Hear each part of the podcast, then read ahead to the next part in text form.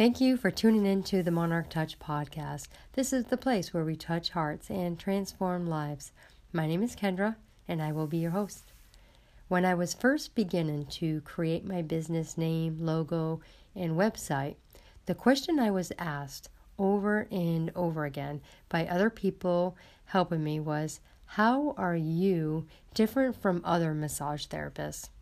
I really had a hard time answering that question at first, because even though sometimes the obvious answer is right in front of our noses, we don't go there to look.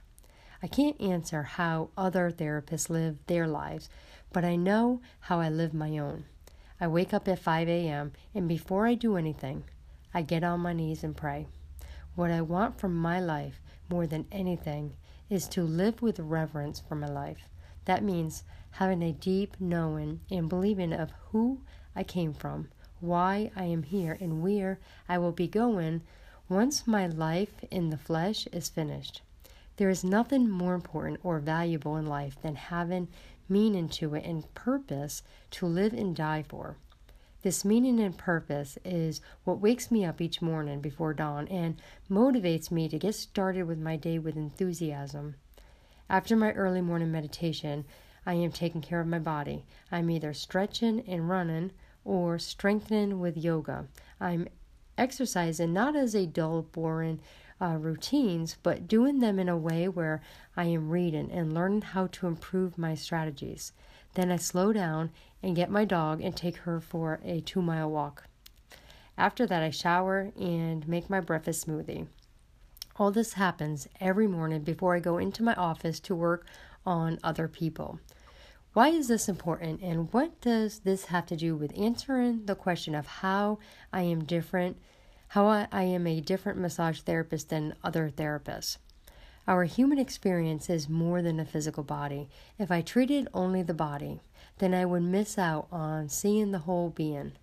People come into my office with their worries, their sufferings, their anxieties, and their stress. Getting on my knees first thing in the morning is how I ground my spirit and my purpose. I get myself straight first with God before I even try to live life on my own. Because if I'm not in alignment with His purpose, then I have lost my purpose.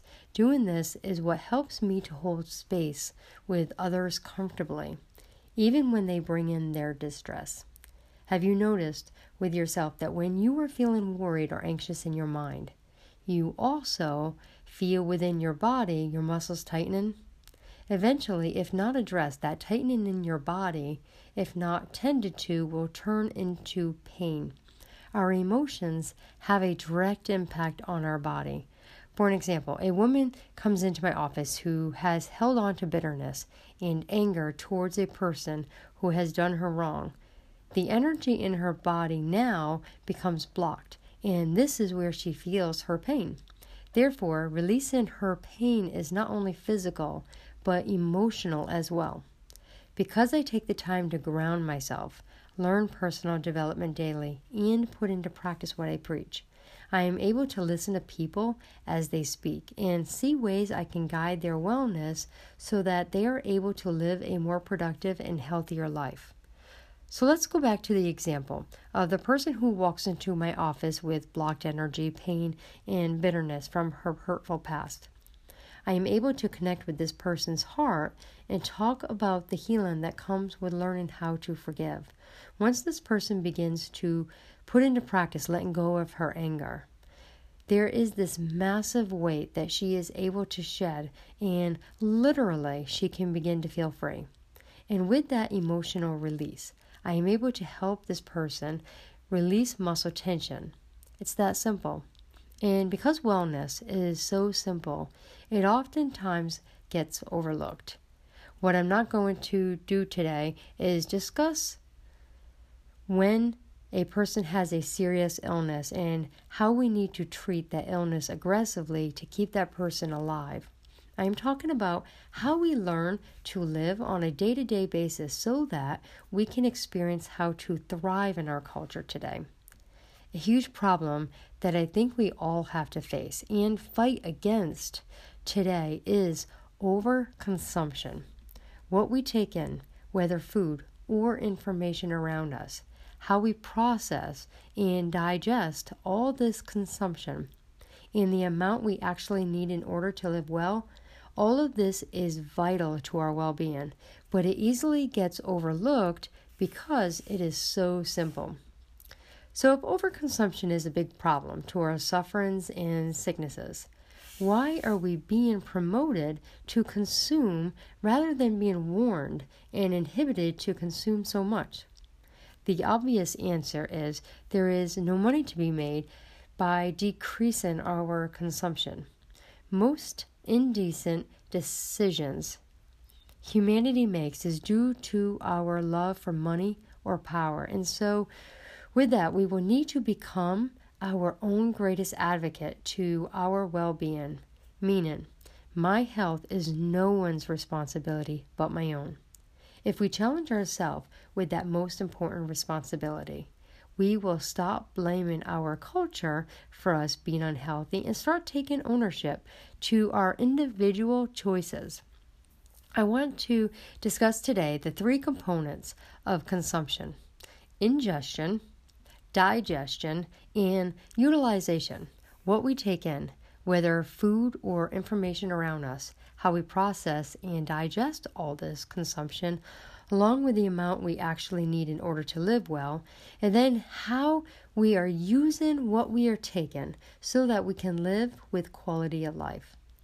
During this conversation, we need to focus on how this is my responsibility. Each of us brings to the table our own choice. This is free will. Alongside with liberty is responsibility. We all seem to be fighting for liberty, which is the state of being free within society from oppression, oppressive restrictions imposed by authority on one's way of life, behavior, or political views. All of us want freedom. This is why we have a huge Statue of Liberty in New York, where this was the first sight people would see at one time as they were coming in from ships overseas. It was Viktor Frankl, a Holocaust survivor, that suggested to America to put another statue on the West Coast of responsibility that would remind Americans they go hand in hand. With our freedom comes responsibility. Consumption is a freedom that is in all developed countries. People have found ways to make food and information plentiful, so much so that we are becoming gluttons. Our waistlines and diseases are proofs that we are over-consuming. In the Blue Zone regions, a common ingredient all centurions have is to consume less. The people who are living to be 100 years or more know to eat less than is available. Just because something is in front of our nose does not mean we need to eat it. This holds true for the amount of information we are taking in on a daily basis. How often do you look at a screen in a day? Emails, texts, social media platforms, news, pictures, words, all coming up from sunrise to sunset.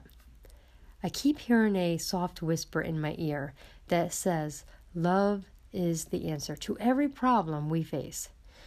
We are filling so much void with food, alcohol, drugs, shopping, sex, and other people's agendas. When we slow down for time to be still and know God, He fills this void. And this deep hunger that is never satisfied will finally feel full. When we seek God in His glory, He quenches our thirst, and we will stop seeking alternatives to our pains and sufferings. What is missing from our lives for so many of us is a deep loving relationship with our real Father, the one who puts the very breath into our lungs each and every day.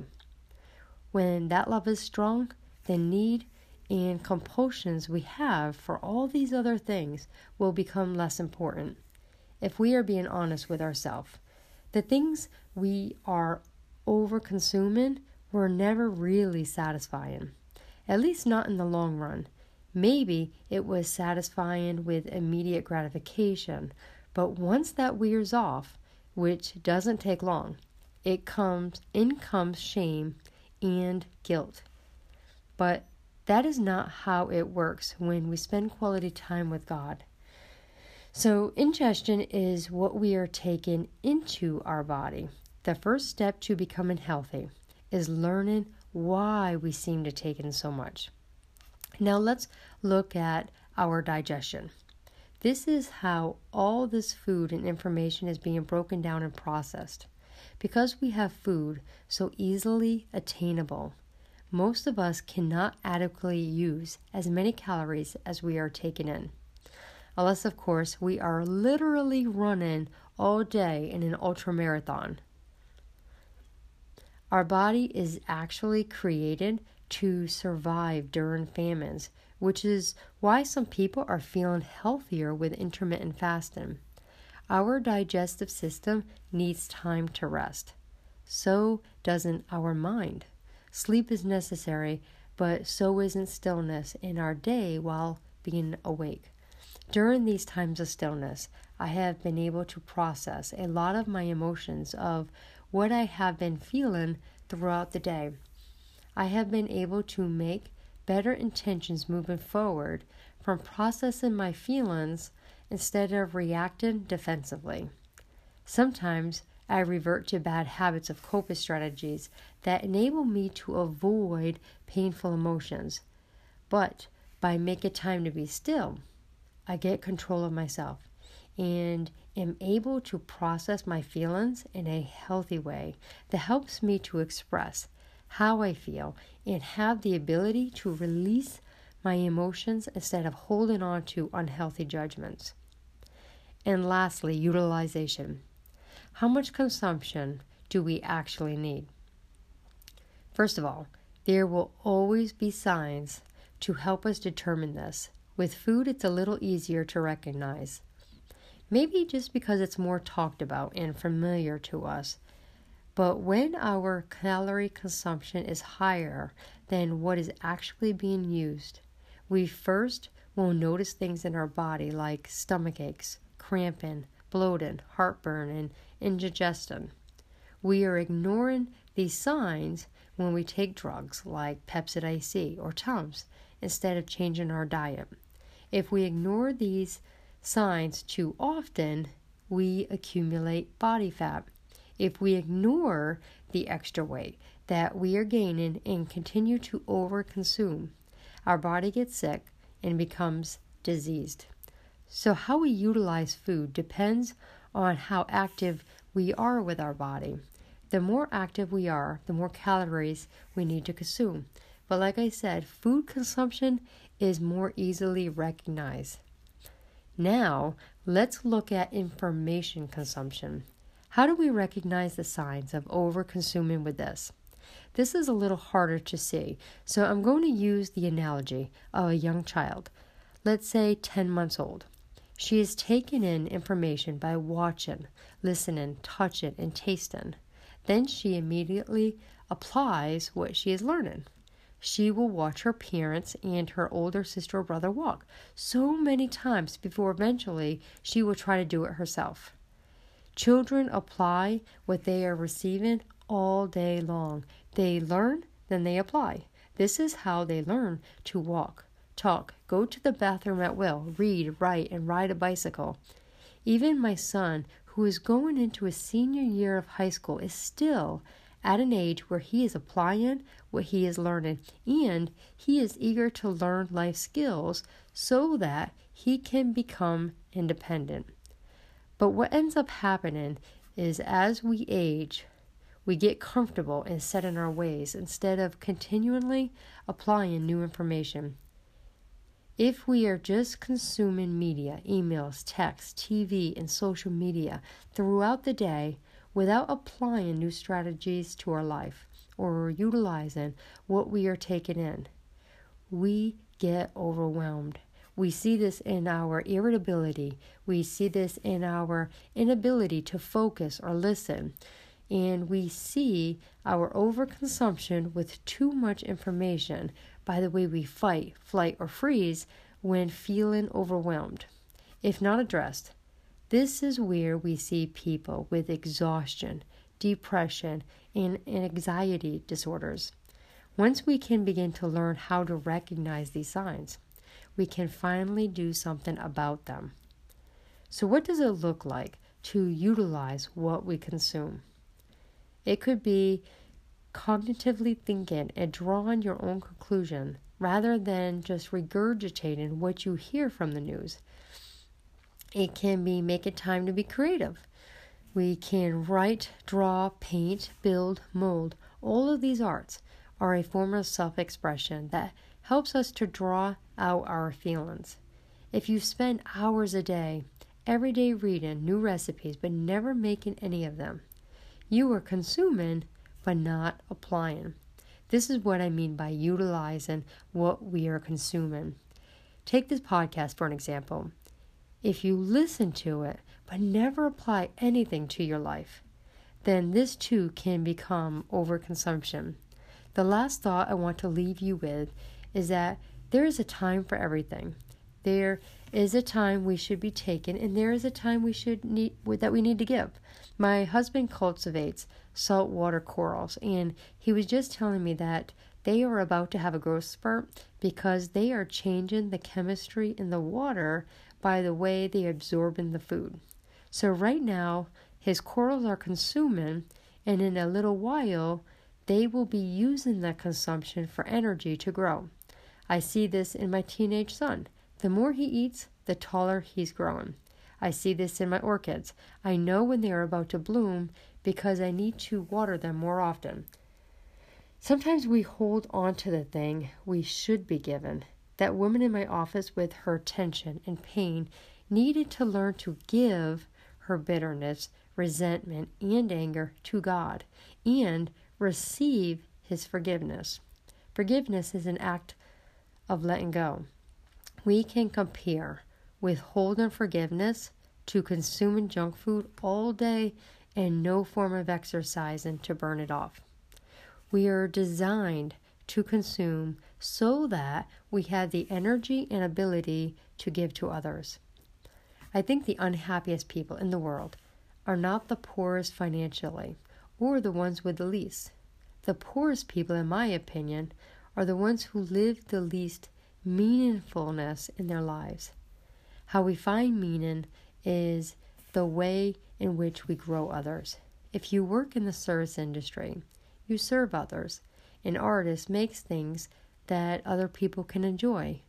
The way in which we consume ought to be reflected in how we give, serve, help, and grow others.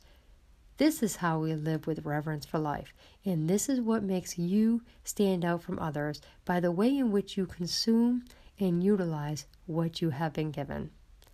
I hope you enjoyed this episode. If you are in the Central Florida location and looking for a massage, you can visit my website at monarchtouch.com. Thank you for tuning in today, and if you like the show, please share it with a friend. Wherever you may be listening, please subscribe and give it a 5-star so that other people may be able to find the show and also receive support in their wellness. And if you are listening on Apple iTunes, would you leave a review that may encourage other listeners to tune in? If you have thoughts you would like to share, you can go to the Instagram or Facebook page, Monarch Touch, and leave your comments there. I appreciate you, and until next time, go out and make it a healthy day.